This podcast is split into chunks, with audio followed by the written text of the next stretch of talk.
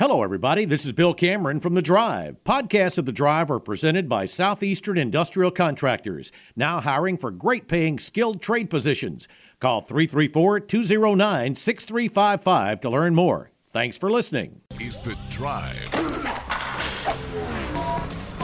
The Drive with Bill Cameron and Dan Peck on ESPN 1067 and online at ESPNAU.com. To be a part of The Drive, call 334 321 1390, toll free at 888 382 7502, or email The Drive at ESPNAU.com. Hello, everybody. Welcome into the Monday edition of The Drive. Hope everybody had a uh, nice weekend. It is a nice looking, chilly Monday. Here we are, a week away from Christmas, two days away from Christmas for Recruitniks. As the early signing period, that short signing period in which most players will sign, is coming up, and uh, we will we will talk about that. We'll uh, we'll go over whatever you'd like in the world of sports. Look back over the weekend, and uh, another impressive performance by Auburn basketball yesterday.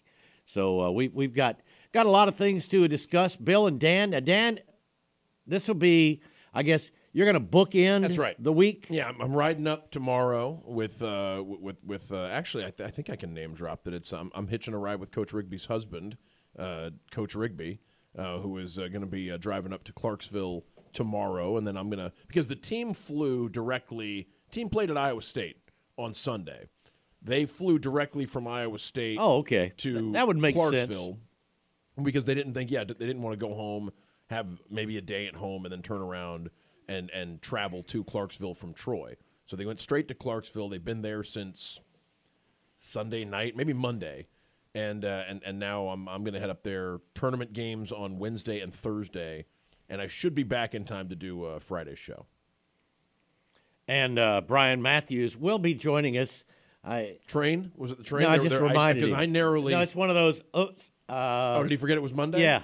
Well, there's a you know he's had some stuff going on. Like uh, there, that's a, oh yeah, a busy. that's fine. I mean, it, it is. I mean, there, there have been games and interviews and practice. I mean, we had we had Hugh Freeze meet with the media Saturday.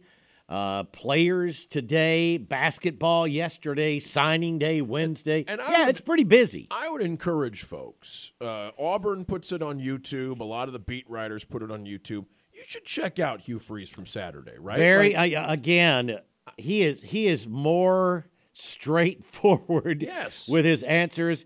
Uh, I, I I really appreciated his response about the transfer portal when he said he felt he hadn't done a good a very good job approaching this, and we'll, we'll we can sort of go into some explanations about this. Look, he has prioritized high school recruiting. And he also talked about his way of recruiting, what he feels he is good at is building relationships, face to face dealings with players and their families, and, and, and being able to use that to really help build a relationship. In the transfer portal, you're very fortunate if you get that opportunity. And, and he, he said as much because uh, Auburn had set up Auburn had set up quite a few players to come in and visit closer to the closer to when the high school and junior college players were going to be signing, and quite a few of them never made it to Auburn.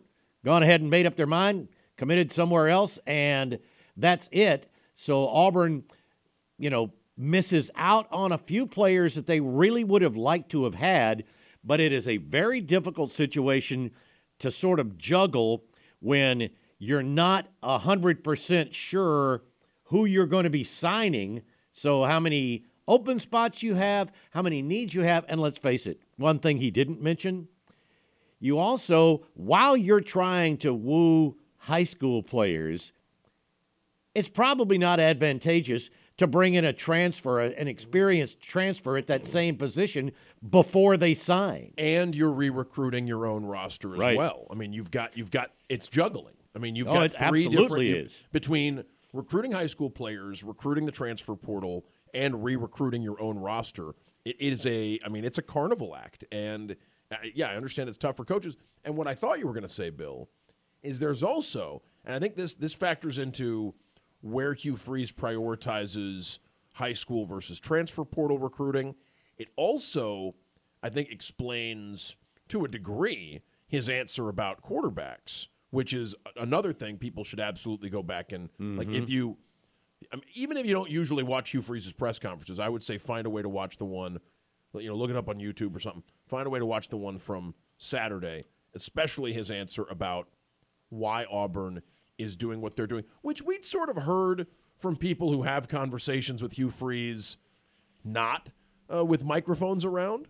Uh, you know, talking about what Auburn was probably going to do when, once the portal was open at, at quarterback if if if Thorne was in for another year and the coaching staff thought they could win with with Payton Thorne uh, and and the right adjustments around Payton Thorne. But what's important to remember, we're probably talking about a limited number of resources here, not just resources inside the program, recruiting and analyzing these players, but also, and again, we don't know this, but we, we don't know the dollars and cents behind the NIL uh, uh, offers that are playing a role in recruiting both high level, super high level high school players and transfer portal players. We don't know if Hugh Freeze would have would, would be making a choice.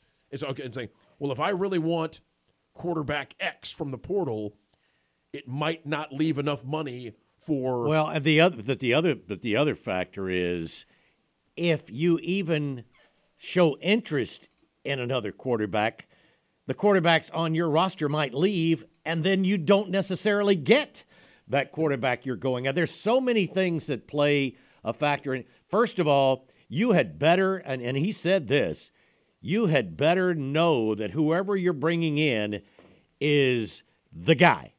That there's no question that anybody else is not going to be, because when you when you bring them in, you're probably going to lose other other players that felt like they were going to be competing or were going to be starting. Would the would the Ole Miss example maybe fly in the face of that a little bit, where Jaxson well, Dart was there and he stayed, it, and well and that that Spencer Sanders comes in and the, well if ask me again in a month. You're right. If there's a quarterback out there in a month that hasn't found a that hasn't found a gig, then then they'll probably do. It. Spencer Sanders seemed like. Um, under recruited, right? For for well, what he, he was. Yeah, he seemed like uh, maybe he wasn't a gently used piece of equipment or something. It was like he seemed to be.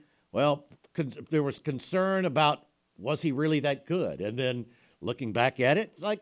Yeah, there he is. he was the, the backup this the, year. Maybe the transmission was making yeah, weird noises or something. Maybe or, they were a little worried about that. Yeah, no. I, but I mean, yes, when when you're in when you're at this stage right here, uh, and you're going you know, if you're you're going to go, you're going to go all in for for a, a, especially like a quarterback. I'll tell you what, if there were a Spencer Sanders esque example out there, if there were, because the other thing to remember about Spencer Sanders was the rumor was that one of the reasons he chose Ole Miss was a belief that working with Lane Kiffin could help him quickly pivot to coaching if his yeah, playing well, career. Well, maybe maybe so. And, and, we've seen other young uh, right. young analysts and young coaches who have started their career with Lane Kiffin and very quickly have found themselves working their way up the ladder. So I think that would actually make some sense if if if that was if he didn't like his offers from the Power Five level and there was a chance to come in and be a backup who gets an early start on his coaching career with Lane Kiffin.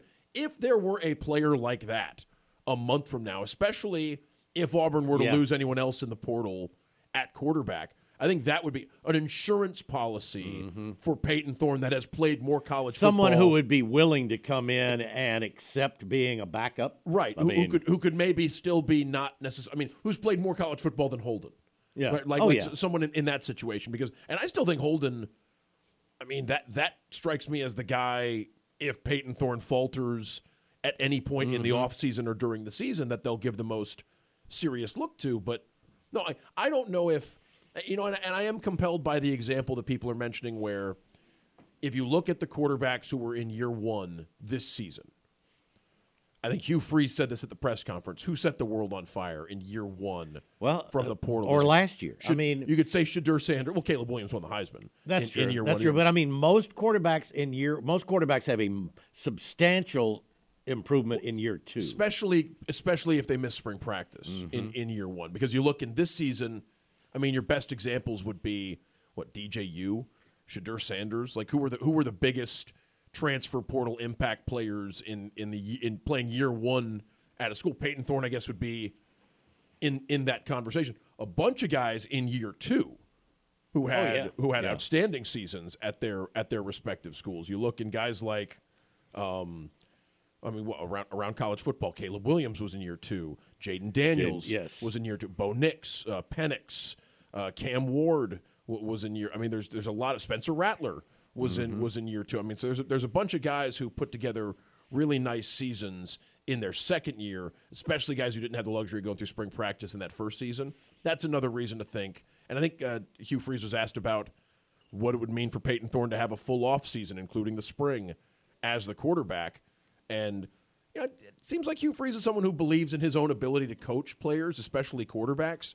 Maybe that plays a role in in Hugh Freeze not thinking, oh, we need to we need to uh, give up on Payton Thorne and go try for for someone who seems like an upgrade in the portal right now. Maybe he thinks he can get more out of Payton Thorne than he's than he's gotten so far. Yeah, uh, so so I think that uh, that hopefully that can that can calm down the we got to have a quarterback thing. First first thing Auburn needs to do right now is try to get everybody's names locked down on Wednesday. Everybody that is that uh, that they want, and that well, it's committed, and there are a couple of other guys that they would like to add to that. So we'll talk about that. Bryan Matthews on his way in. We will uh, we'll talk with him about that, about the start of practice. I guess we can go ahead. We'll go ahead and uh, talk about the guys that will not be out there. There are just a few.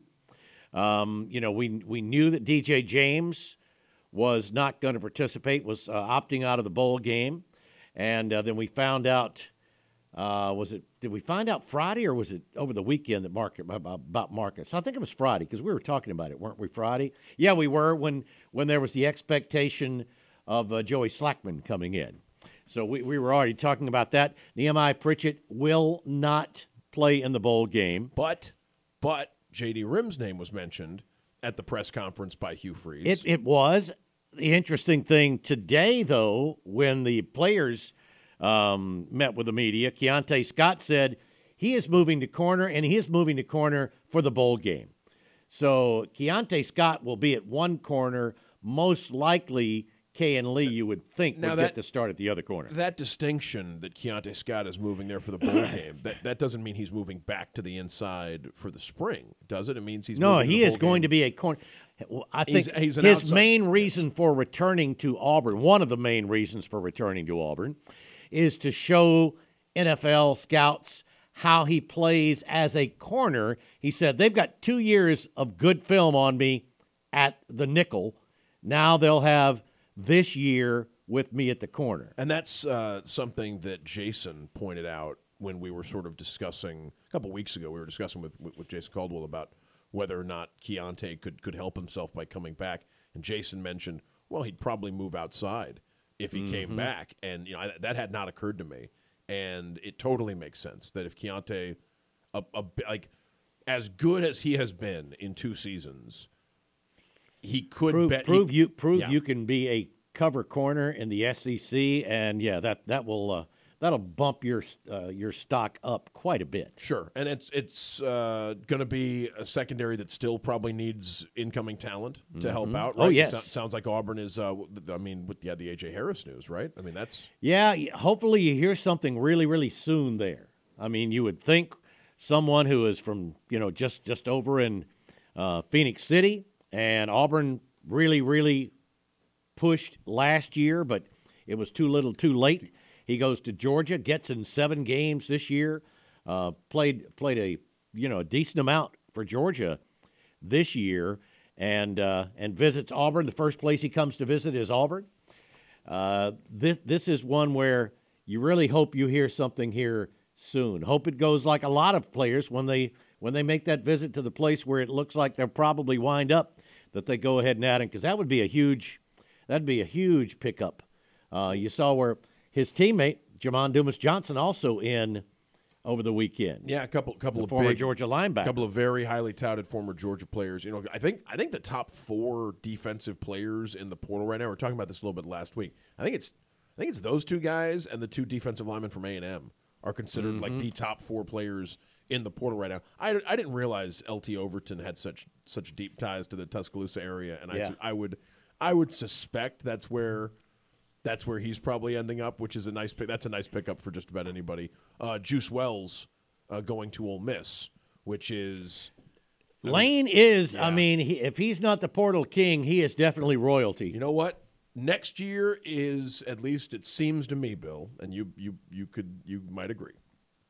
What it's it's do it's it's now or never. No, it's a good What? ye- it's a good year not to have them on the schedule. Oh, I was going to say, but for Ole Miss, Sure. If they're gonna if they're gonna make a run, it's next year, I mean, they would have been in a 12 team playoff this year, right? You know, just and they should on- and and they appear to be better, you know, better set for it next year. I would expect them to open next season as a preseason top 10 team, Mm-hmm. right? Like I think that's where people are going to have Ole Miss. We'll see how the, the bowl game goes. Would it be is that is that right that this would be this would be the first 11 win season in Ole Miss history? Yes. If if they win Mm-hmm. the uh, the bowl game against Penn State, so yeah, I mean we'll, we'll see how it uh we'll we'll see how it looks uh, this uh, this season. But that's a that is a really nice pickup for a team. Juice Wells, really nice pickup for a team that already brings Oh, back no kidding. a uh, a, a really you know an, an arsenal of skill position players. It, it's it's interesting. You have seen different schools put more emphasis on one area than the other. I mean, and Hugh Hugh Freeze mentioned this. I mean, he wants to emphasize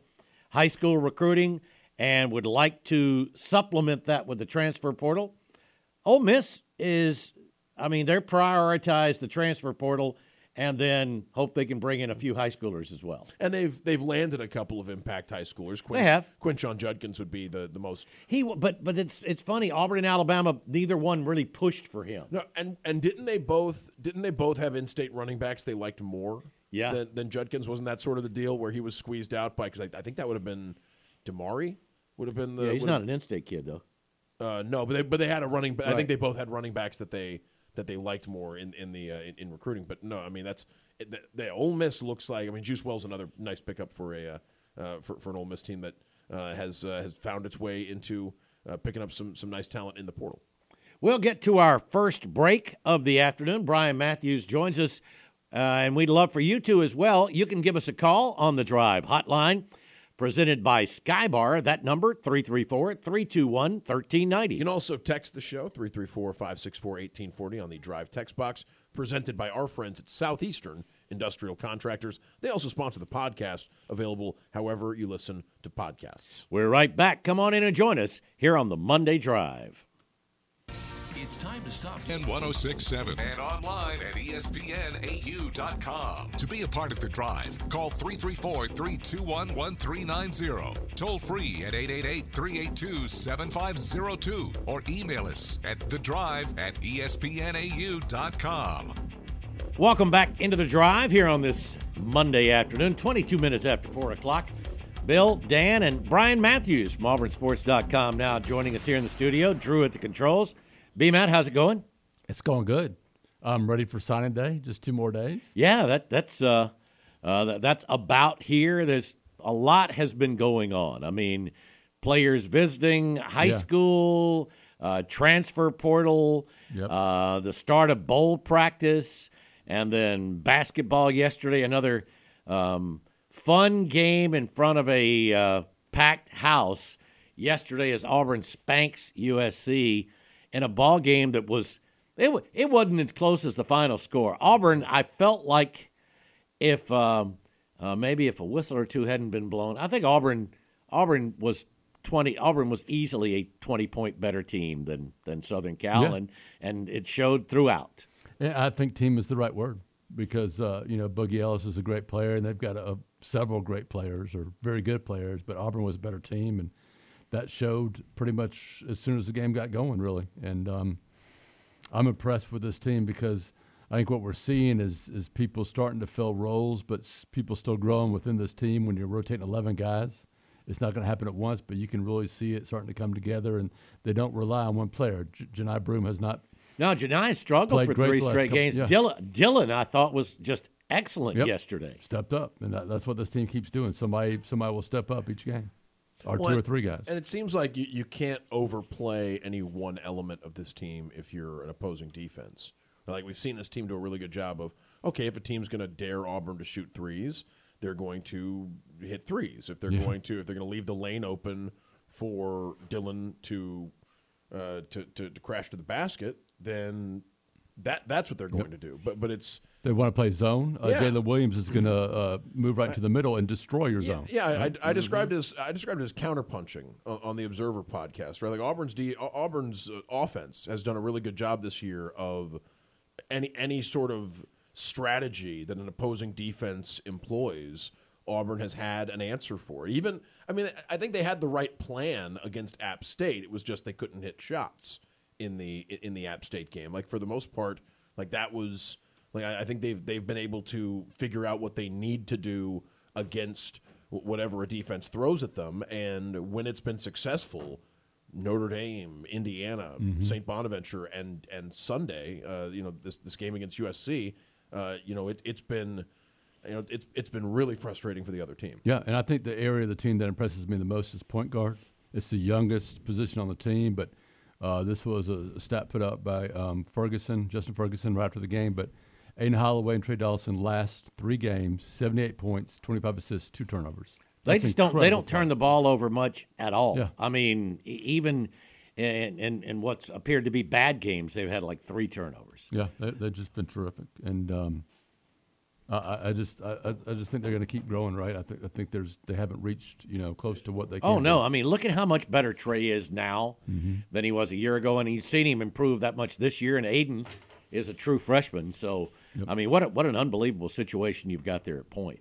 Yeah, it's a fun team to watch too because Mm-hmm. they've had, played so many different players, have much depth. You just don't know what's going to happen game in and game out. Yeah, I mean, uh, and and any player can be, uh, you know, can have an off night, and somebody else seems to step up. So. Uh, it, it has been. I mean, there are a lot of people saying, "Oh, he's Bruce is going to have to cut this thing down from playing ten or eleven. He's going to have to get it down to seven or eight. I don't think so. That, that- that's the strength of this team.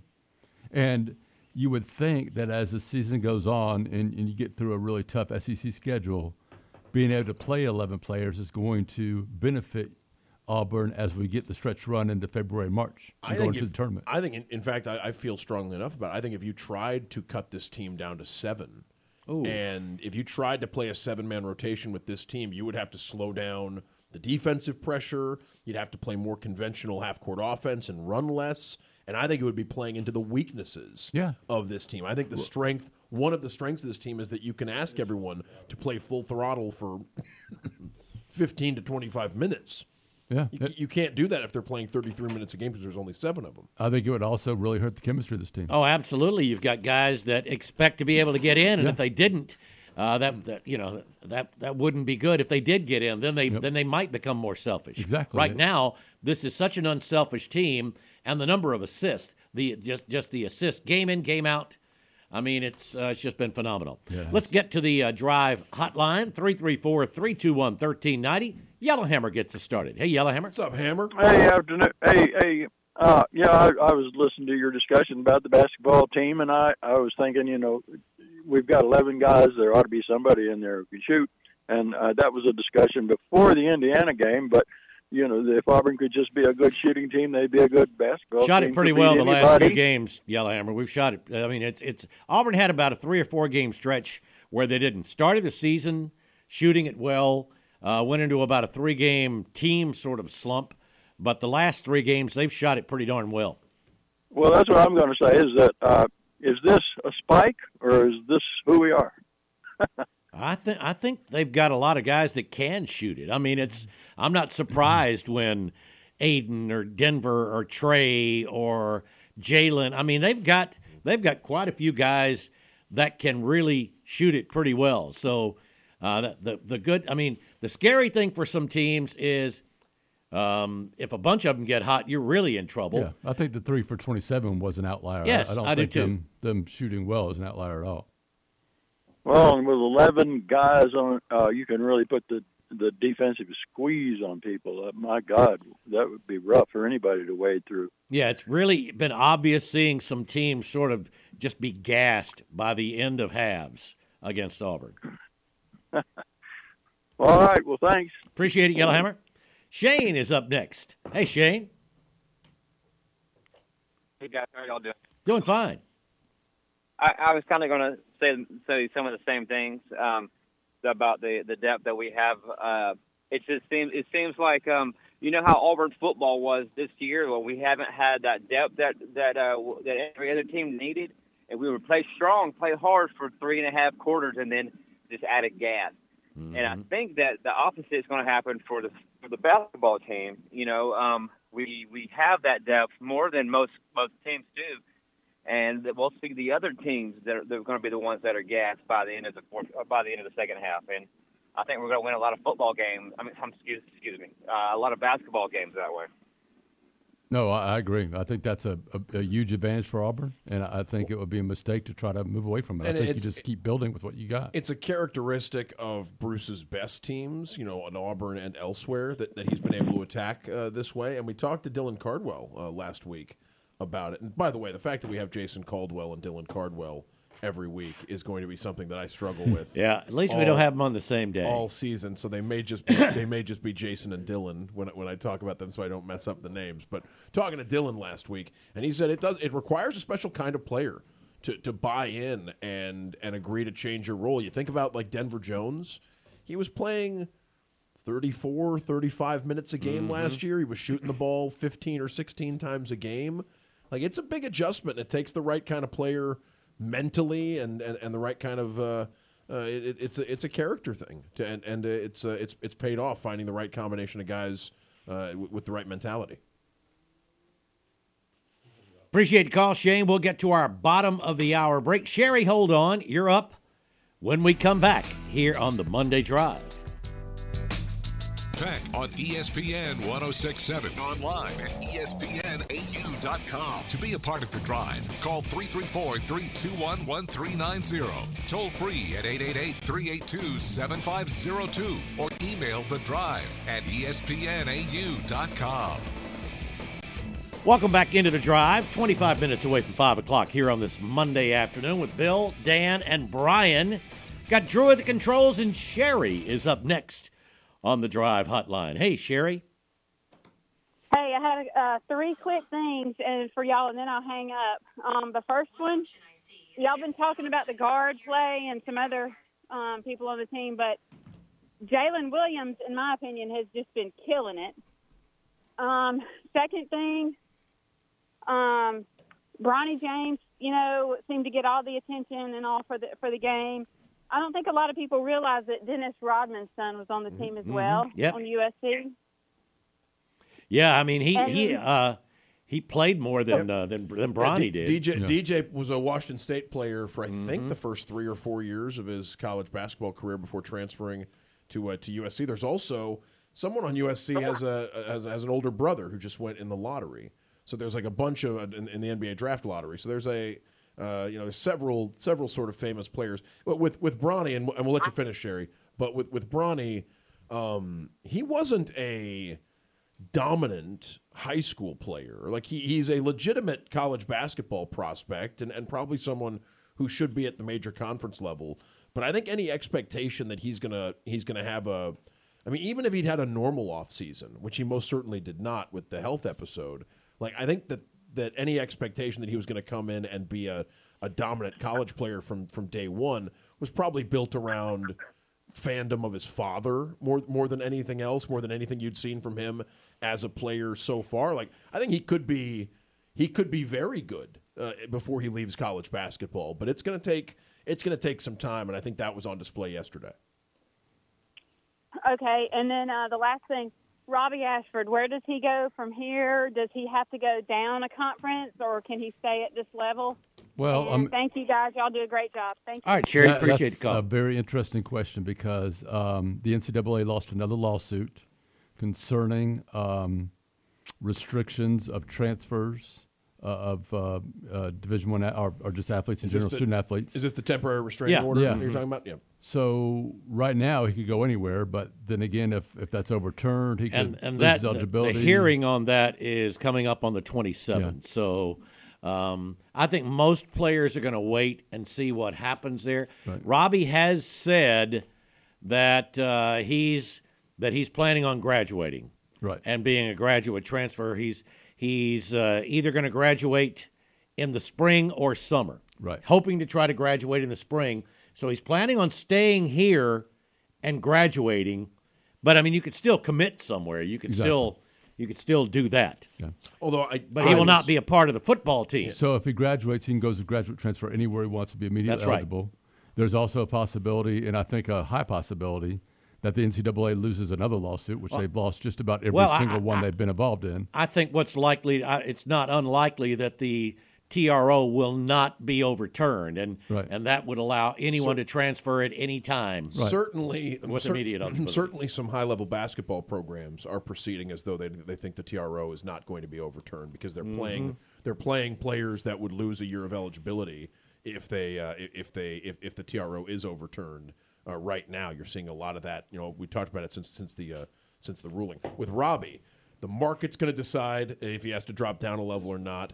I think his desire to play quarterback versus what coaches envision him as uh, is, is going to be part of that. Uh, Do you do you think a position change is something that that could be? I don't think so. I don't think so right now. I think Robbie is going to try to be a quarterback, and if not, I wouldn't be shocked to see him uh, try baseball. I was going to say is a position change to uh, to Center like- field? to outfield more likely than Put than me a, in, coach. than a position coach to uh, yeah than a position change to something else on a on a football field. But no, I think he's got opportunities available to him depending on what he wants to do Mm-hmm. and, and what uh, and, and what the market uh, and what, what the market's like for him. All right. Um, before we get back to the phone, we haven't really discussed this, Bryan. I mean, let's talk about the the uh, subtractions, the addition that Auburn has had. Auburn picked up a commitment Yes. from the transfer portal. Uh, there are a couple of guys that Auburn had been pursuing that uh, looked like they have decided to go elsewhere. I mean, before we even get into high school recruiting, there's some transfer portal news. Right. So Auburn has 12 outgoing.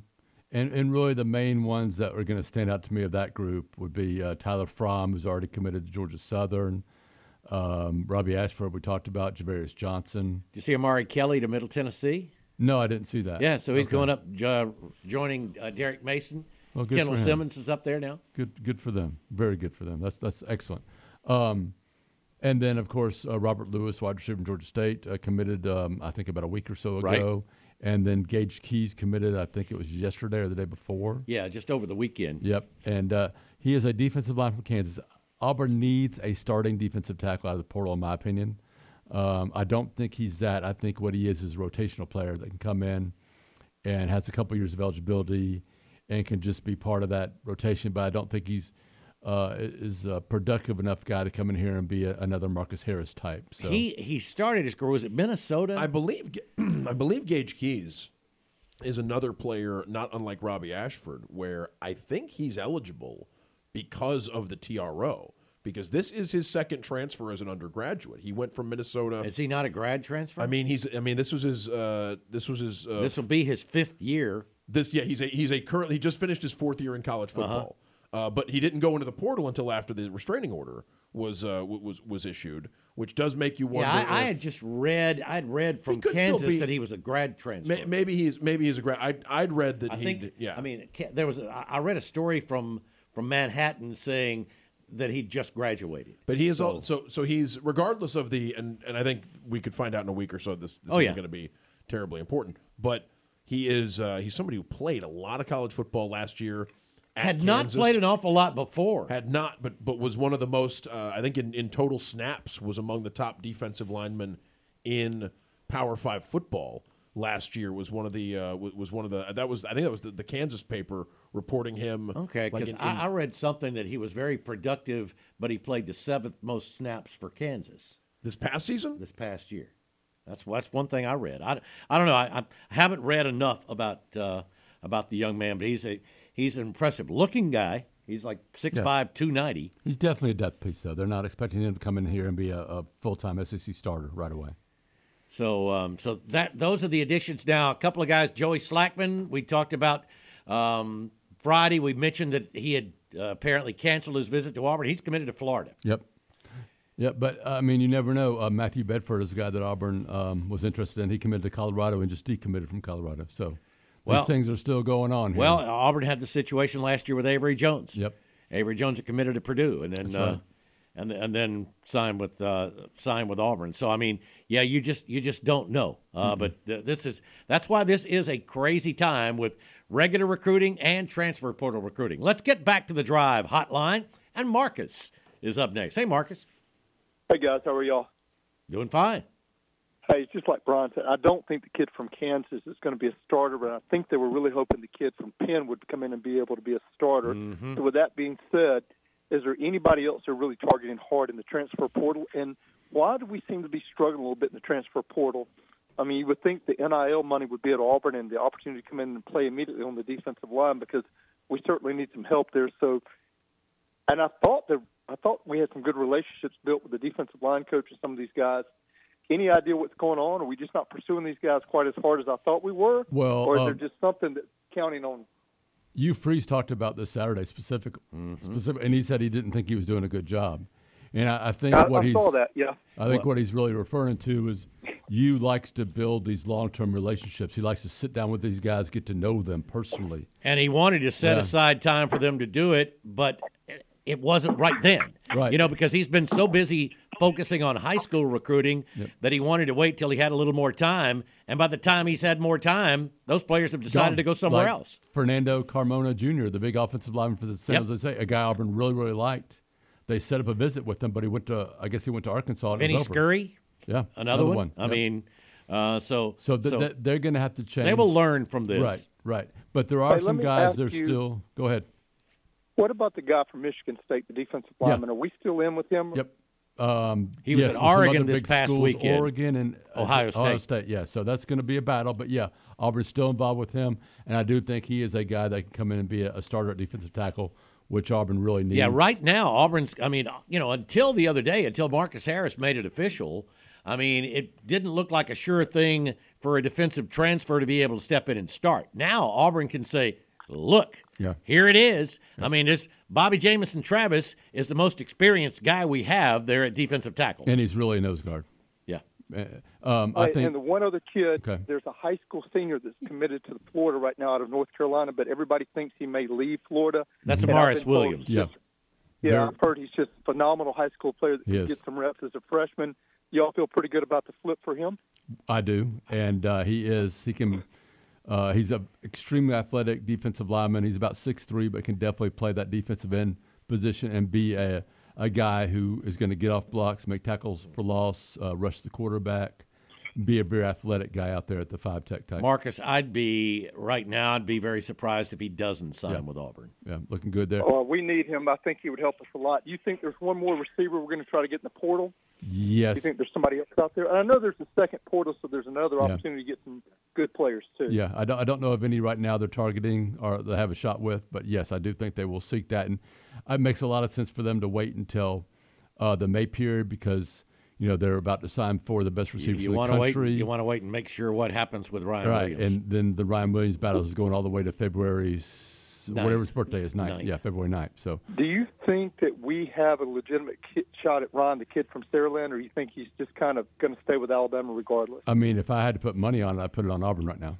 Oh yeah. I mean, that's That'd that's that could change. I'd, I'd, I'd, pro- I'd probably put. I'd, I'd probably hesitantly put it on Alabama. Okay. But I mean, Auburn's got a shot. Yeah. Bryan Matthews thinks Auburn is the favorite right now. For or you think you're or you that's who It's you a think. long way to February. That's Yeah. what I mean. Yeah, I, It I, is. I know. I just don't want to take him out of context. You know what I mean? Uh, but that Hey, is do the we deal, think though. we're going to get one more offensive tackle so we can move the kid from Tulsa down from tackle into guard where he probably needs to be playing anyway? They really, really want that. They've missed out on a couple of guys. I mentioned Matthew Bedford Right. is now decommitted from Colorado. I don't know. Yeah, maybe uh, Auburn can yeah. get back in there. I But mean, yeah, that- Carmona, and there was another one. Uh, who was the other? There was another Um, tackle that, that they were very much in on. Um, Uh, the pa- the Pounders kid, he was a guard, or Maitland Pounders. Was he a guard or tackle? I can't remember. I think he may have been a Uh, Cohen tackle. Eccles. Yeah, uh, yeah. Well, Cohen is a high school kid. He That's is a true. guard. That's true. Um, that's an interesting one. Uh, commit A and M. Go ahead. do you think when it's all said and done next Wednesday we're a top seven class? Maybe. The thing with Auburn right now in the high school class is they have 20 commitments.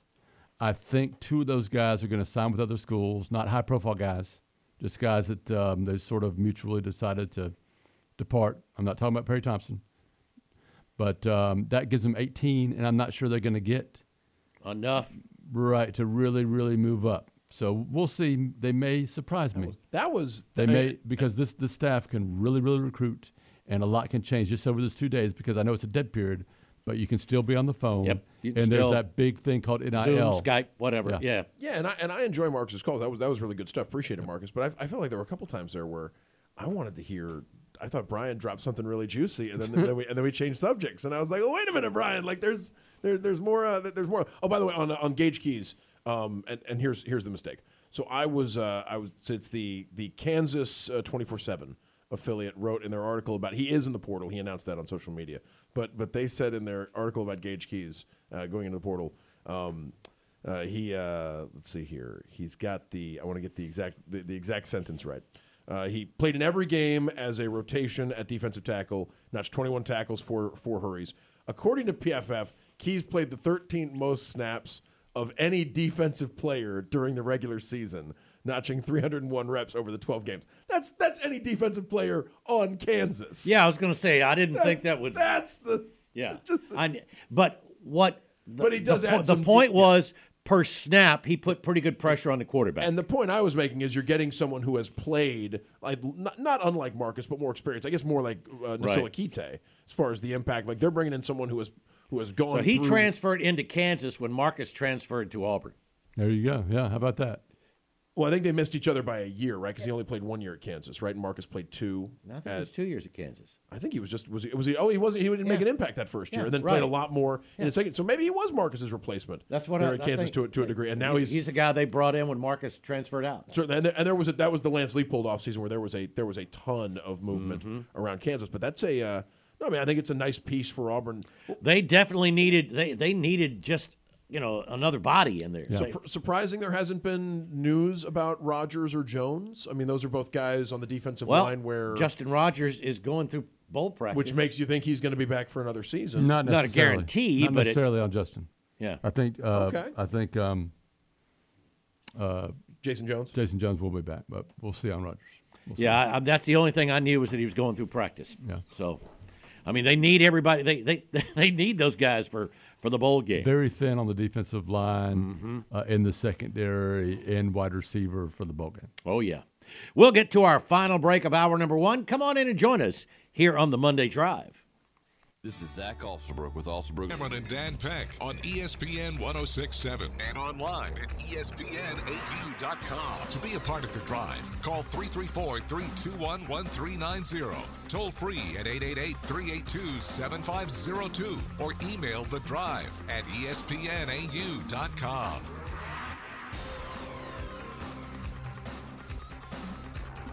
Welcome back into the drive. Final few minutes here of hour number one. Bill and Dan, joined by Bryan Matthews from AuburnSports.com. Yeah, it's, it's tough, Bryan. I mean, there's so many different things going on, and and, and uh, I didn't realize you guys had already done a rundown today. Yeah, we went ahead and did it today. It just worked out better for us, and um, Well, everybody in town. I mean, Yep. interviews. Of course, there's player interviews tomorrow again. a little bit later tomorrow, so it pushes everything back. Yeah, that's bit. true. Yeah. And then uh, and then uh, right now, Hugh Freeze is scheduled to meet with the media at 12:30 Yep. on Wednesday to go over the signing class. So that, which means they're expecting everybody, Everybody to be signed by by lunchtime. Yeah, which would be great. That would be. That would be. I mean, you always hear, well, there might be somebody else. Right. Because there always could be. I mean, you you might convince someone who hadn't either planned on signing during the early signing period or something like that uh, to sign. Well, I thought there was one of the guys. It was. Uh, I thought one of the guys was going to wait until his birthday. Maybe it's somebody Auburn isn't getting, and so I don't have to Isn't, worry about isn't it. Ryan Williams waiting until his birthday? Well, he's going to wait That's- February I think it was Amaris Williams who had talked about it, maybe. May have been. But I, I, I think everybody. I think he he's going to go ahead and sign Wednesday. I think. Oh, That's okay. right. I think let's that's right. yeah, let's let's get back to the phone. We got a couple of minutes left here in hour number one, and John is up next. Hey, John. Hey, good afternoon.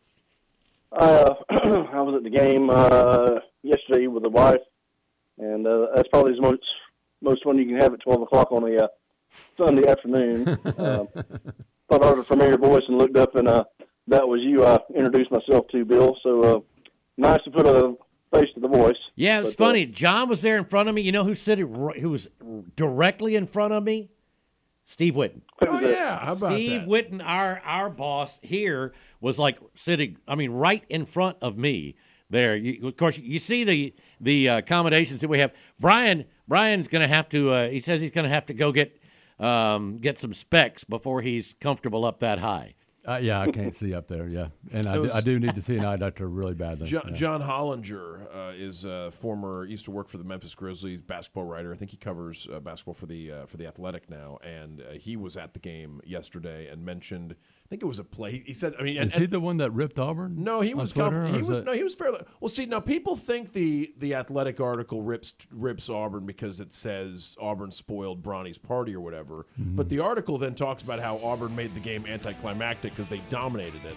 So so Uh, significantly. I'm thinking about a tweet he, he made. But then, okay, Hollinger said something about how I think it was the goaltend towards the end of the first half when Andy Enfield wanted the the Broome I'm block talking off the about. backboard. He, he took a picture of um, Said he was in Auburn's Huntsville? Final Four thing and said something about Auburn put this up just because they made it to one Final Four and, and got beat by Virginia or something like that. I I don't remember what it was I didn't see that. John, hey John, uh, you want to hang with us? We've got a we've got our just top of the hour break. All right. Well, no, when y'all can come back, can you ask Bryan why uh, JJ has decided to leave our leading wide receiver? Oh, We'll, it's we'll- yeah, we'll we'll talk about that. Appreciate it, John. All right. Yeah, we've got to step aside for our top of the hour break. Come on in and join us in hour number two. Was a joke if you finish second on somebody in recruiting. Now, Yeah. it can be very, very important to finish second in Extremely recruiting. If, if things don't go well for them, when somebody goes to a school, if they go to a school and it doesn't go the way they thought it was going to go there, Yep. they'll remember that other school that recruited and recruited and recruited you. And that sort of leads me into a guy that is not a high schooler, but uh, was on campus this past weekend. That's AJ Harris. Exactly. From from down the road at Central. Exactly. Auburn has a great relationship. They recruited him really hard once Hugh Freeze uh, landed. Um, Zac Etheridge has done a great job, you know, building a relationship there. And as soon as he popped into the portal, it was Auburn, Auburn, Auburn. Auburn was the first place he's gone. He may not go anywhere else. And that's what you got to have to strike in the portal. You've got to have that relationship. It helps a lot. And then you got to be first in, right? So Auburn did that with AJ Harris, and I really like Auburn's chances to, uh, you know, potentially uh, sign him here soon. And, and it's interesting. I, I know there's some people that are panicking because they haven't seen anything from AJ Harris, who didn't speak with the media Right. when he left. But uh, I would not be surprised at all to have him announced on Wednesday when signees are announced. Could be. Could very well be. Yep. I, I, I could certainly see that. Auburn's also uh, put together a really good class of high school um, defensive backs. Oh, yes. And there, there are always concerns.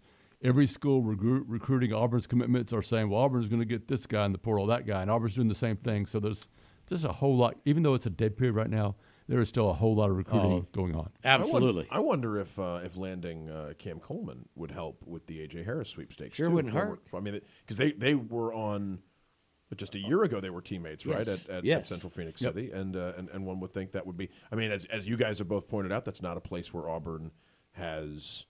Um, you know, Auburn has had a ton of success landing uh, in-demand players from, from that school, and if you if you if you land uh, if you land Coleman and, and then flip Well, you, AJ you've, Harris, you've got a teammate of his and Dylan Gentry, who's a preferred going to be a preferred walk on in Auburn too. Yep. Um, yeah, I think that's turned now. That that whole central thing, I think that's turned. And um, yeah, uh, Cam Coleman's going to be enrolling in January. AJ Harris may be here with him, so that'd be, that'd be a nice reunion. And, and Auburn would really benefit from those two players next fall. Now, another guy that Dan mentioned, I mean, I don't know if we did talk about him on the air, but KJ Bolden, Right. another outstanding um, safety um, that, that, that Auburn has been trying to get away from Florida State. Yeah, and he did visit Florida State this past weekend, but he didn't he didn't completely shut the door, right? And, and it may be just because he likes to have some suspense and have some fun with it. That's very much a possibility, but you know, and I think right now I would say he's likely to sign with Florida State, but he's being recruited this very second by Auburn and other schools, so you, you just don't know what's going to happen. You don't know what can change NIL wise either, so we'll see. Yeah, I think Auburn might as well just build a spot across from Buford High School, right? And they're you know just That, just that'd to be have, a smart place to do it. Yeah, Yeah, just have have have somewhere for the coaches to stay because they're going to be recruiting. them. Thompson, Yeah, Saraland. Yeah, yeah, a couple yeah. of them. So, so the uh, uh, with with with KJ, well, I was wondering because I'd seen reports that he he wants to try to play receiver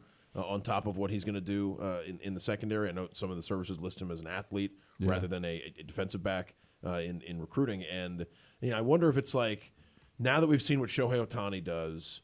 More pitchers believe they can be hitters, or vice versa. You know, guys believe they can do uh, uh, dual roles, and I wonder if Travis uh, uh, Travis Hunter uh, these last couple of seasons at Jackson State and now at Colorado, playing as many snaps as he did at defensive back and wide receiver. Do you think we'll see more guys try to do that, like moving forward, more defensive backs who think, well, I can play receiver as well? Or I mean, Travis Hunter seems like a pretty spectacular individual athlete. Yeah. Like it's not, you know, it's, it's not an easy thing. Shohei Ohtani is uh, is also, you know, pretty really pretty special guys. But I just wonder if if now it feels more more realistic, more plausible to try to be, uh, you know, a, a dual threat outfielder slash pitcher at the you know at the I mean we're already seeing that in college, but I mean in, at, at the at the higher levels of, of pro baseball or a defensive back slash wide receiver even in uh, in in Power Five football because we haven't seen. I mean it's not unprecedented, but there haven't been that many of them, especially for good teams of late. And I don't know. I mean, I, you know, first first things first with KJ, it's it's like master your master your craft in the secondary most likely because that's where that's where most people seem to think he's going to be. But I don't know. A, he's he's an exciting player, and it's a, a guy I was yeah, interested to hear more about from Bryan. Yeah, I, I just think anybody telling them they're going to play at wide receiver is just a recruiting ploy, just a way to have uh, one up other schools and try to sell something else to them to, to try to shine a little bit brighter in his eyes. So I think he's going to be a, a, a, a really star safety, a very athletic, uh, got terrific size and speed combination for safety, and is not afraid to stick his nose in there and be real physical. So I think that's the perfect position for him. And um, A potential pro at safety. oh, absolutely, yes. I'd be very surprised if many schools are telling him he wouldn't get a look at receiver. Sure. You know, I mean, Yeah. I'd put him out there for a practice, and it's like if he's not, if he's a little behind everybody else, go, well, here's where you are. You'd be about 10th on the depth chart here, but you can start over here. So, I mean, I don't know. But, all right, so there's one. We talked offensive line a while ago. I mean, Auburn's still, you know, still, gonna, they're, they're not giving up, I'm sure, on Cohen Eccles or Favor Edwin. Right, and we don't know. I mean, um, I, I- believe And that Cohen Eccles had a yeah. good trip to LSU, but I don't know where he stands. I don't know that he's Mhm. told anybody exactly what he's doing. I know uh, and there's a lot of people that think because LSU got the last visit and, And they're closer to home. right? That that makes a lot of sense for him, and that's probably what I think. But I don't know that right now, so so we'll see. Um, Favor Edwin, um, you felt like Auburn was the team to beat. He went to Alabama. They offered him. He was visit Alabama. and everybody thinks Alabama's the team to beat. He hasn't told me that or anybody that I know that. So so we'll see. Um, but I think most in the industry think he's going to Alabama. But uh, you know, I'm not.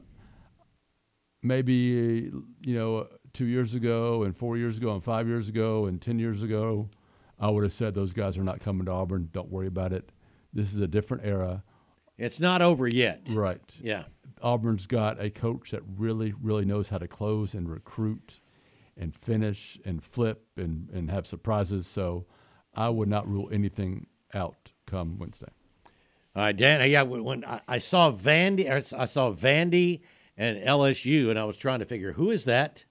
Some I, I don't really know who that is. AJ Swann. I believe AJ Swann is uh, is, is announced uh, that, that he's uh, Backup has- quarterback has- at Vandy. Has, Yeah, has okay. told uh, has told on three. Well, I mean, I know, I know there need was, a di- I know. there was a different au- there was a different quarter uh, there was a different receiver, right? There was people thinking, well, Shepard was, was maybe going to head to uh, to, to LSU. Mm-hmm. Yes, He's- because he's a Louisiana native. Louisiana native going to Colorado instead. But yeah, that's that's the that's the report going out there on social media right now. Is that it sounds like uh, uh, uh, I think one one of the recruiting services reporting There uh, is a now. AJ There's a guy to that sort of fits a mold of.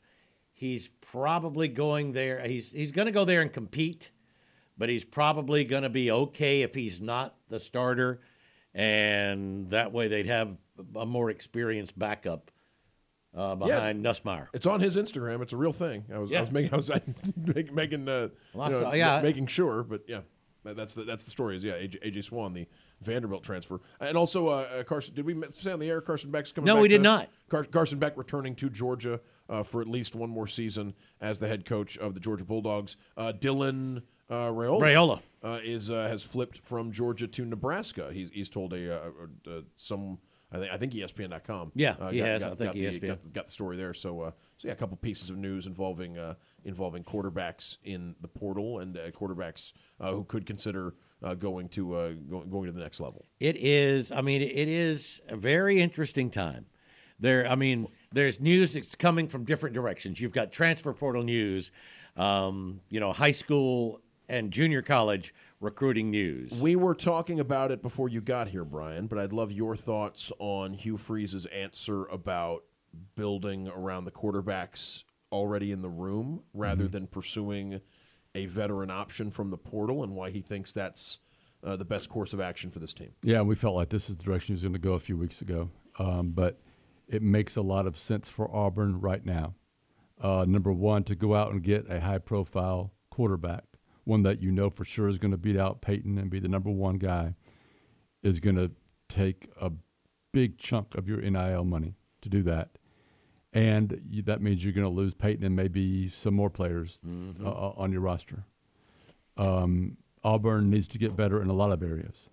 You can do that by signing a bunch of high, good high school players, maybe more than you think you can, and then see where you stand after this year. Yeah, right? and if then if you need a quarterback, hopefully Right. you've got more pieces around Right. any potential new quarterback. And you can also look at the second year transfers. Bo Nix at Oregon, second year Heisman finalist. Um, Jayden Daniels won the Heisman. second, year, at LSU. Matt, uh, the Penix. Uh, Yeah, Michael Penix, Yep, at- second year. at Washington. He's was there a in New York. finalist, Yep. right? So Jaxson um, Dart was excellent this yep, year in for his Ole second Miss in year. year two, yeah. Yep. 334 321 1390. We need to get to our first break. John will be up first when we come back here on the Monday Drive. Robert Pig with Pig Inter. And online at ESPNAU.com. To be a part of the drive, call 334 321 1390. Toll free at 888 382 7502 or email the drive at ESPNAU.com. Welcome back into the drive. 20 minutes after 5 o'clock here on this Monday evening. Bill, Dan, Bryan Matthews from AuburnSports.com. And let's get to the drive hotline presented by Skybar. And John is up next. Hey, John. Hey guys, can't wait till Wednesday. I think Hugh Freeze has done an excellent job recruiting, so I expect that to pay off. I just had a couple of questions, um, and I know as we sit here on December 18th, this is a long way off, but uh, what's the probability we see Tahaad Pettiford, Tre Donaldson, and uh, Aden Holloway in Auburn's backcourt next year? Super excited about the basketball team; they're really talented. And second question was, did, did any of you guys see uh, Chip Kelly's comments over the weekend? I thought we got more out of Chip Kelly in two minutes than we will get out, out of Greg Sankey in 15 years. Finally, someone intelligent who actually uh, made some very good points. Love to hear your guys' thoughts on that. I didn't That's all see I Chip really Kelly. got, guys. Appreciate it. Appreciate the call, John. Yeah, I, I saw some references to his comments. I have not read them. Have you, Dan? Yeah, it's and I mean you can see the video. It's a press conference. Uh, it's an answer I think he gave after the bowl game uh, to, uh, to to a question at the press conference about sort of his his opinion of uh, of how how he would uh, change college football for the better. And, I don't want to paraphrase it because he goes into a couple of details, but but I think his big his big idea would be um, treating. He pointed to Notre Dame as Notre Dame is a football independent that plays conference athletics in every other sport. And Chip Kelly's question is why couldn't every program do that, where the football team is sort of treated independent of the rest of the programs as far as what the schedule needs to look like and as far as uh, s- some other things too. But but his I mean, and I guess his his idea was treat treat every you guys could all be uh, everyone in the Power Five could be football independent, but in a in the Power Five, which is that's who you schedule against each other. Well, that, that's sort of what Charlie Baker seemed to be, you know, talking about when when he said the uh, the super or or the football only conference. Right, and there and there were other there were other smaller points to it, but no, I, I thought that he, uh, yeah, he he thought that that that was, um, uh, you know, he, he, I guess he he he was lamenting that other other sports at UCLA were going to have a much more difficult time. Yeah, he's right. Transitioning to the Big Ten than the football team will, and he you know didn't want that to to cause strain for for, for those athletes too. That would that would make more sense than having to, you know, have these super conferences which which are going to be very difficult to schedule. I mean, think about. I mean, Bryan, it's it's it's really difficult for the for these nationwide conferences to ever really be able to schedule. Yeah. I mean, you see the AAC is stretched from coast to coast just about, and and the Big Ten, and um, it it would make a lot more sense just to have, you know, just all right. The big boys are going to play football, and we'll we'll work out a schedule for them. Everybody else could just stay in their own conference. he also he also mentioned something that that, that we've talked about on the show before, which uh, I I think the horse is out of the barn here, but something that probably should have happened a long time ago, which is the conferences shouldn't have been bidding against each other for media rights. It should have been a collaboration between everyone who's playing Division One football to sort of share, uh, you know, a, a media rights deal because that because the because the model they what they built is something that encourages the SEC to go get the best possible football teams from other leagues, the Big Ten to go get the best possible football teams from other leagues. If you'd had the Power Five or the major 10 conferences all negotiating with ESPN as a as a unified group, you wouldn't have a scenario where oh well teams teams look at the SEC's media deal and say oh well I want to I want to be in that league instead of my current league I want to be in and I think that would have been unfortunately we're it's like we're, we're past that now Oh, yeah. probably but that a decade ago decade and a half ago would have been a great way to make if you wanted to preserve conferences that make geographic sense which I think there are reasons to do that both you know, in, in consideration of some of the sports that play more than football, and uh, because you have uh, you have regional rivalries that you'd like to preserve. Yeah, Chip Kelly talked about it, it's it's unfortunate that Arizona versus UCLA in basketball won't be a conference game anymore because of uh, decisions that were really made not not thinking about the impact on on longstanding basketball rivalries. That would have been a great idea several years ago, but Yeah. it ain't happening now. Yeah, not happening now. Yeah. Yep. Uh, Bryan, the the other question, and I thought really interesting question, asking about, well, do you think we'll see Tahaad Pettiford out there along Yeah. with Aden Holloway and Tre Donaldson next year? I don't backcourt? think Aden and Tre are two guys that are going to be big time NBA draft picks next year. I mean, that's my opinion. I, I could be wrong. So I think that's definitely a possibility. And Bruce has shown he can find minutes for a lot of different players. Yep, yep. And I, I think Aden and Tre both have the ability to um, play the two guard. Uh, Yeah. I think Tre and- especially, I and, think, and right now. Pettiford, I think, is a to me a combo guard too. He can play the one of the two. So um, that would just probably be a lot, a lot of great ball handlers and a, and a lot of great shooters uh, on next year's team if all three are there. That's nice to think about. In the meantime, this is a fun team to watch right now. We It talked is. about it when you first got here, but uh, but Auburn really really playing well, and it's not like everybody's shooting, uh, but everybody is contributing. Auburn is not turning the ball over very much, and they're making those extra passes, getting a lot of assists, and they're spreading the assists out. I know yesterday, I guess it was eleven and one, and you talked about the numbers over the last three games uh, from the point guards. But I mean, Auburn's getting assists from all over the place. Jaylin, we've always known Jaylin is a, is an is an excellent passer, but they're getting it from uh, uh, getting assists from quite a few different players. Yeah, I mean, even Johni, you know, he's not a guy you throw it in there at the post and he just, um, you know, turns it over or, or shoots. You know, he's he's able to pass it out and get open shots. And um, the assist to turnover team wise, every every game just amazes me. Like it's just crazy numbers that Mhm. Auburn keeps putting up, and that's just a great indication of, of how unselfish this team is and how well they're all buying into to the way they're playing and just how well this offense is working no matter what teams throw against it. and they can uh, they, they can play the the we don't get any respect card, play with a chip on their shoulder. They Yeah. keep doing that for a while because they're still not. Yeah, they're 27th, I guess, in the uh, the latest. I think it was at the AP. Yeah. they're 27th in uh, vote. Top 10 or top five in most of the computer type Yeah. rankings. Yeah, Ken power Palm's, rankings. KenPom's got them nine. Ken right? Palm's got- did you see what happened over the weekend in KenPom Bill, which is an incredible, an incredible coincidence, and, and something that that uh, I believe uh, I believe the the gentleman uh, uh, uh, Ken Pomeroy confirmed on social media. This has never happened before. So going into uh, this weekend, Nebraska was 62 in KenPom, Kansas State was 46 in KenPom. They played. Nebraska won 62 to 46. so so they, they the final No, score, that's- that's both funny. both both teams in a game against each other scored their scored Well, their KenPom ranking. You don't necessarily want that.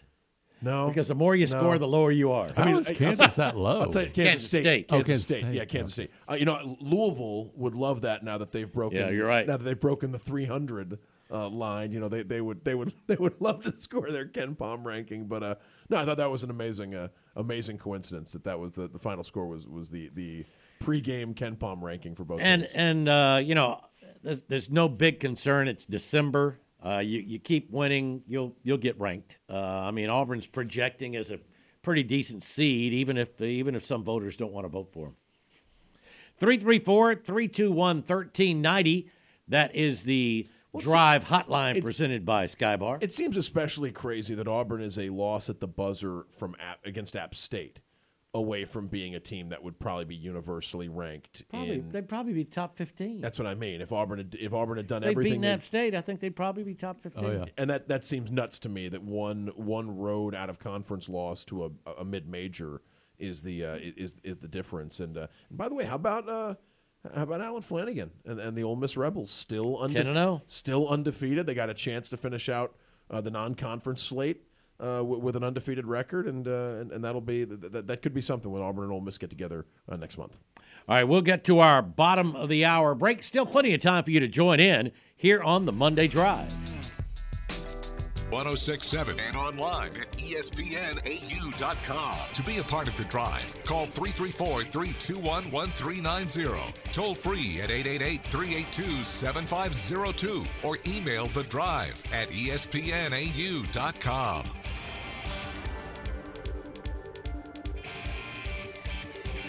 Welcome back into the drive. Final 25 minutes here on this Monday evening.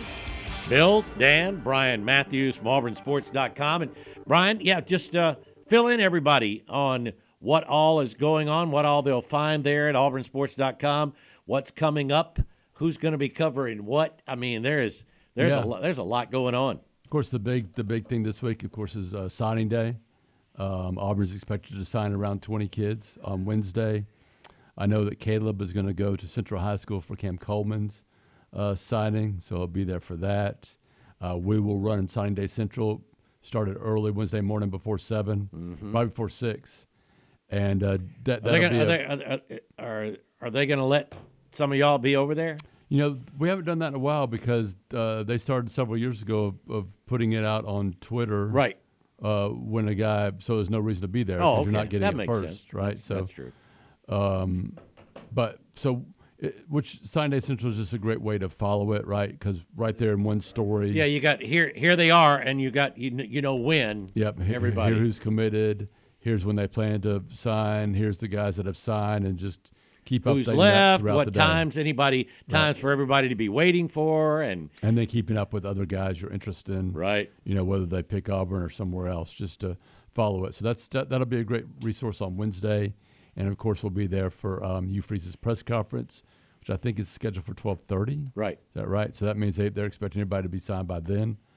Um, we also get players. We got players today. We'll get them again tomorrow, and then we get Bruce Pearl and players on Thursday, I believe. Thursday or Friday? No, Thursday. And then you got the basketball game Friday night. So That's right. It'll be another busy week for sure. and little little bits of news. I don't know that we mentioned uh, a couple of players did make it uh, official that they're that they're returning. yeah, today. Um, Fairweather uh, told by that Rivaldo tight end will be back. I think Eugene and um, Keionta had already mentioned that.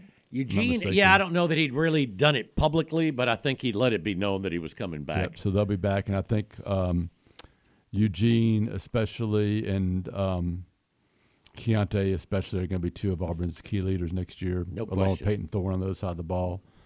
Um, and then um, Keionta Scott mentioned that he's planning on moving to corner from nickel to corner um, for the for this year, which will be good for him, I think, and uh, will help him in his draft stock too. Absolutely. And so, I- so you know, I think we, we Auburn's got a decent situation at corner for the bowl game. Yeah. it's safety now. Where I guess Donovan. So Donovan will be um, filling in there. Donovan will be moving up there at that uh, nickel spot with, and Champ Anthony is somebody Champ we were Anthony. wondering about the other Yeah. day. But but he's a guy that's going to get a long look back there as well. Champ Anthony's going to turn out to be a real find for the last Yep. class. He was a late addition out of junior college, didn't know much about him, uh, you know, already exceeded my expectations by coming in and playing this year, and now there's a possibility he could be Auburn starter or, or you know, a major player at nickel next year. Uh, I think they're really, really high on him. I think that allows Keionta to move to corner. Mm-hmm.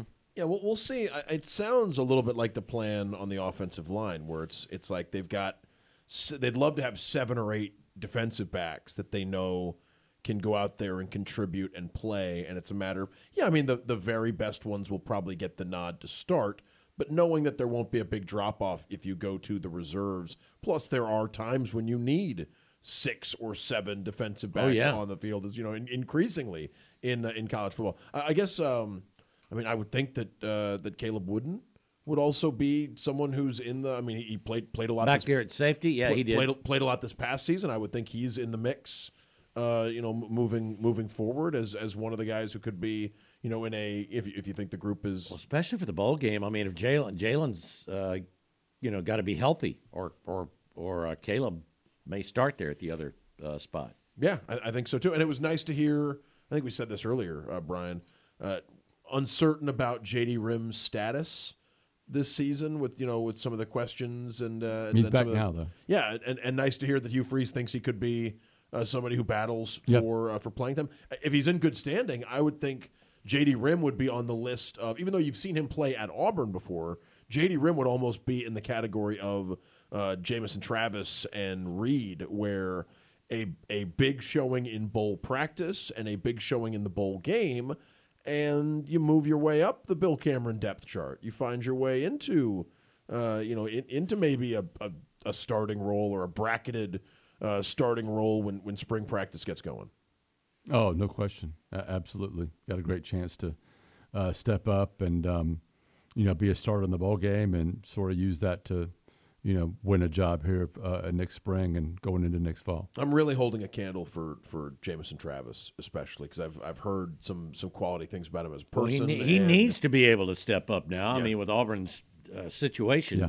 they, they they need they need somebody. And we were talking. Need with, him now. We were talking with former Auburn defensive line coach Don Dunn. Speaking of which, he'll be. yeah, uh, Don will be in the next three days while Dan's out of town. Don, Don uh, coach will be in the house, but uh, but he talked about how sometimes, especially with junior college players, sometimes if they show up late, uh, they haven't been at, they haven't had access to the uh, the the uh, resources that a SEC player has, and conditioning can be a problem early. You would you would hope that a player like that uh, by November December has worked through enough of that to be able to. Uh, to, to have a, a larger role in bowl practice and in the game, and Nick Fairley, Uh, that's the name I was gonna say. Yeah, is- that's a great is- example. Is the example that I think would be yeah that that'd be a really welcome addition to see uh, w- one of the two young defensive linemen who didn't didn't play a ton this year uh, take a step like that. I, I think that Auburn's got a as good as it's ever had training staff, um, strength and conditioning staff. So I think um, Bobby Jamison Travis is going to look like a totally different person uh, by the start of next fall. Next fall practice. I, I just I've been amazed by some of the gains guys have already made that have been in the, The program changes, for a while. some of them, yeah. I've Uh, so I, I I look at a guy like him who's a pretty big athletic dude, and I, I just I just think he's going to take some big steps in the offseason. Let's get back to the uh, drive hotline, and Tex is up next. Hey, Tex. Hey guys, how you doing today? Hello, Tex. Good to Merry hear from you Christmas if I don't talk to you again before the uh, end of the week. So Back at you. look, yeah, oh, thank you, I appreciate that. Uh, Brian, I have a question for you, but before I get to that, what a jewel it is is to be able to listen to Sonny Smith on the radio doing Oh basketball. gosh, yeah. I I happened to be driving from north side of Baton Rouge, coming home from something yesterday, listening to the first half of the game, and I did something that I don't normally do. I actually turned the TV down, and I didn't even bother to sync. I didn't care. I just wanted to listen to him, and he is such a jewel when he talks about the game, and then he throws things in that you got to think about for just a second, and then when you realize what he said, you're like, what a great line that is. So I I hope we have him for a long, long time because he he is a he's a jewel for the game, not just for Auburn mm-hmm. basketball. But I can only imagine other people listening to that man and and having a blast listening to a basketball game on the radio. So just wanted to get that in. Uh, so and and I grew up listening with my dad on KMOX and listening to Cardinals games every night before I would go to bed. So radio to me has always been a much better way to receive a game that you may not be able to see instead of looking like you know the, the apps we have now that'll tell us the score and the stats and all that. Oh, no, no, you're right. Listen to a guy like that. So the other thing is, is then I get home and they flip it on and they've got Charles coming on, and what a jewel Charles Barkley is for Auburn University. I couldn't agree with him more. I would root for Afghanistan if they were playing Alabama, and there's no damn doubt about it. I would I would root for anybody uh, against them, and he is a jewel to listen to, especially his line about getting in the restaurant and being able to get a seat. So uh, it, it was it was pretty cool. So enough about that. The other thing, uh, extremely extremely thankful for Bruce Pearl and the style of basketball that he plays. What a gritty gritty defense that he runs, and it creates so much. And I think we basically have worn teams down for the most part and have been very, very successful in doing so. Uh, thoughts about that? Because I just think uh, the way we play defense, there's been talks about when are we going to cut down and not play as many players. I don't think that we're going to. I think he's going to play 10. Yeah, and I think they're playing great defense, and um, the fact that they can play ten and eleven guys uh, makes that sustainable throughout the season, and, and, tells me that they can get better because those guys, as, as, they continue to fill their roles and get used to their minutes, um, they know they can give hundred percent. They don't have to hold back any or save some for later in the game. They can just go out, out there and get after it for uh, you know, however many minutes they're out there 20, 22, 23 minutes. I think it would be really difficult for this team to play like this. With we were saying it earlier in the show, Tex, if they were relying on a seven or an eight man rotation, I think that it would be really tough to, to be as aggressive as they are defensively and and as uh, and as up tempo as they are just throughout a game. I think the depth is is part of the the strength of, of the team. And while and the other thing is, it helps when a guy isn't playing well that you can go to the bench and bring in someone who yep.